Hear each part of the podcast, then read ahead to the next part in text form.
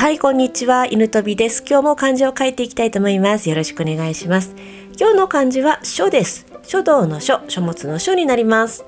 漢字の成り立ちは筆で紙に字を書いている形。この形から書くとか書いたものの意味になりました。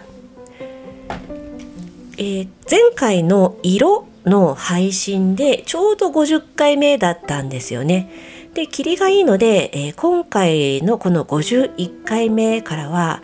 何かあの、えーもうちょっと違うことといいますか、えーいろんなことを変化させて配信を変えていこうかなと思って考えてたんですけど、えーはったとね気がついたんですが私の配信って書道をメインにやっているというか漢字をテーマに、えー日々の出来事で感じたことや学んだことをあのまあそういうマインドをね発信してきたわけなんですけども一応ね一応書道教室の先生らしいこともねそろそろしないといけないかなと。もう全然書道とは関係ないような発信をしてたり、まあ、あの書道教室のねきっかけなんかは少しは話はしたんですけども漢字のね書道については全く触れてなかったなと思いましてもうこのままではねあの犬飛び書道教室が忘れ去られてはいけないので少しずつねあの今回から書道の話も加え発信していきたいと思いますのでよろしくお願いします。それでは今日の書道の書という字から、えー書道入門の壁書道入門学の壁というお話をしたいと思います。書道を初めて習う人の最初の学びはまあ道具の名前から始まって、まあ、姿勢だったり筆の持ち方だったりするわけなんですけども日本では、えー義務教育の間であの書写と習字がありますだからねあの大体のことは日本人の人はあの分かってはいると思いますがまたあの習字と書道では全く違うものになるんですよ。こういったあの認識もねまだちょっと国内では薄いかなと思います。えー習字は、まあ、お見本通りにきっちり書くといったイメージで、えー対する、えー書道は、まあ、自分が表現できる文字を書くといった感じでざっくり説明できると思います。まあ、こんな感じであの書写習字に関しては経験者はほとんどなんですけども書道に関してはもうあの習字と勘違いしてる人も多々いるので、えーされない方も多いと思います。あえてあの大人になって学ぼうとしないと書道というのはやっぱりそのね特別高校で書道科に行くとかではない限りはまあほぼほぼあの皆さん習字で終わってるのではないかなと思っています。私もあの40歳になってぐらいから初めて書道を始めたわけなんですよね。であのまあ、えー書道を学ぶ上でまあ最初はねすごく楽しかったんですよ。あの習字にま毛が生えたところから始まってあのね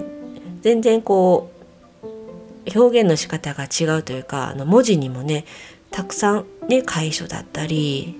えー隷書とか、ね、草書とかもいろいろあってそこからあの学べることはとても楽しかったんですよね。でまあ日々、ね、そういう書道をしてきたんですけどもここに来てですねやはりあの知識が書道の知識がもっとねあのあるといいなと思ってくるんですよね。やっぱあの人って45年経つとちょっと落ち着くのかあの今までまねっこで全部お見本通りに書いてた書だけでは飽き足らずにもうあのそもそも書とはみたいなとこから学びたくなるんですよね。であのより深いとこまで行こうと思った時に、まあ、あの大体、その教室の指導されてる先生方に、えーからな学ぶとは思いますけど、まあ、そんなあの書道の歴史とかねあの古典とかを詳しく教えてくれる教室は数少ないと思います。大体ざっくりこんな文字を古典で扱ってるよとまではあるんですけどもまああの本当にね書道について学びたいとなればもうあのそれは各自で大体することが多いんですけどもあの私もそう思ってあのいわゆる入門書書道入門書というものを本屋で購入しましてまああの学ぼうと思ったわけですよね。でここで学ぶ時に私が感じたのはそのまあ処方入門というものを買ったんですけどもまあね説明がね本当にね難しいんですよ。もう怒られるかもしれないんですけどもう正直小難しいことこの上なしでこれはねあの入門書って書いてるからこう誰でもウェルカムっていう感じに感じられなかったんですよ。あえてあえてこんな難しい書き方をしてるのかなって思うぐらいなんかこう全然入ってこないというかまああの人それぞれね経験によってはその入ってくる人もいるのかもしれないんですけどえこれで入門？まだこの先があるの？っていうぐらいねもうねゾッとするような知識の内容といいますかその説明の仕方といいますか、えー、なんかちょっと困ったら仲良しになれそうにないなという感じの印象なんですよねそのいわゆる入門書。やっぱこれはジャンル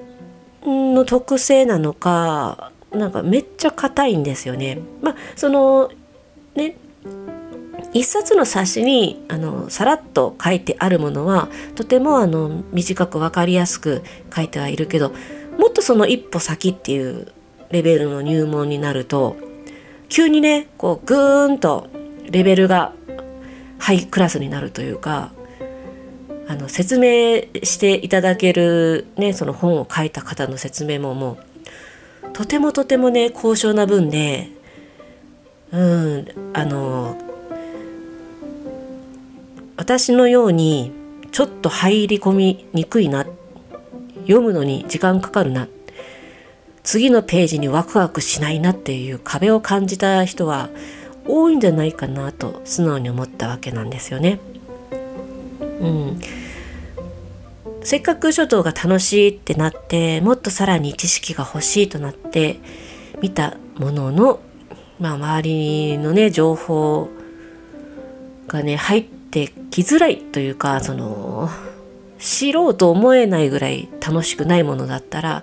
なんかもったいないなと思いまして、まあ、犬飛び書道教室ではね犬飛び流で、まあ、入門書を配信できたらなと思いました。まあその個人的なね解釈になるところが多々あるのでまあその本のようには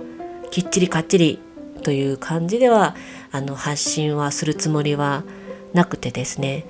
あの楽しいということを楽しい気持ちを維持してもらいたいんですよね。やっぱり学びってあの楽しくないと続かないし知ろうとできないんですよね。向上心が欠けてしまうと言いますか。そこは一番大事なのでまあそのどの配信を聞いてもねあの全く書道を知らないやったことない人でもちょっと書道楽しいかもって思っていただけるような配信を今後は心がけていこうかなと思っております。漢字一文字シリーズで、まあ、いろんなあの書道マインドといいますかあの自分の感じたエピソードとかねそれに関することを発信したんですけどもこれもあの合わせてね続けていきたいと思っていますただあの書道の発信ってあの正直音のポッドキャストとかだけになると音声だけになるとなかなかね相性があまり良くないもので分かりにくいところがあるかなと思ってはいますがまあそこはちょっとあの今後ねいろいろ試しながら工夫しながらやっていきたいと思いますのでどうぞよろしくお願いします。それではこの辺で終わりたいと思います。今日の漢字は書。書道の書でした。最後まで聞いていただきありがとうございます。犬飛びでした。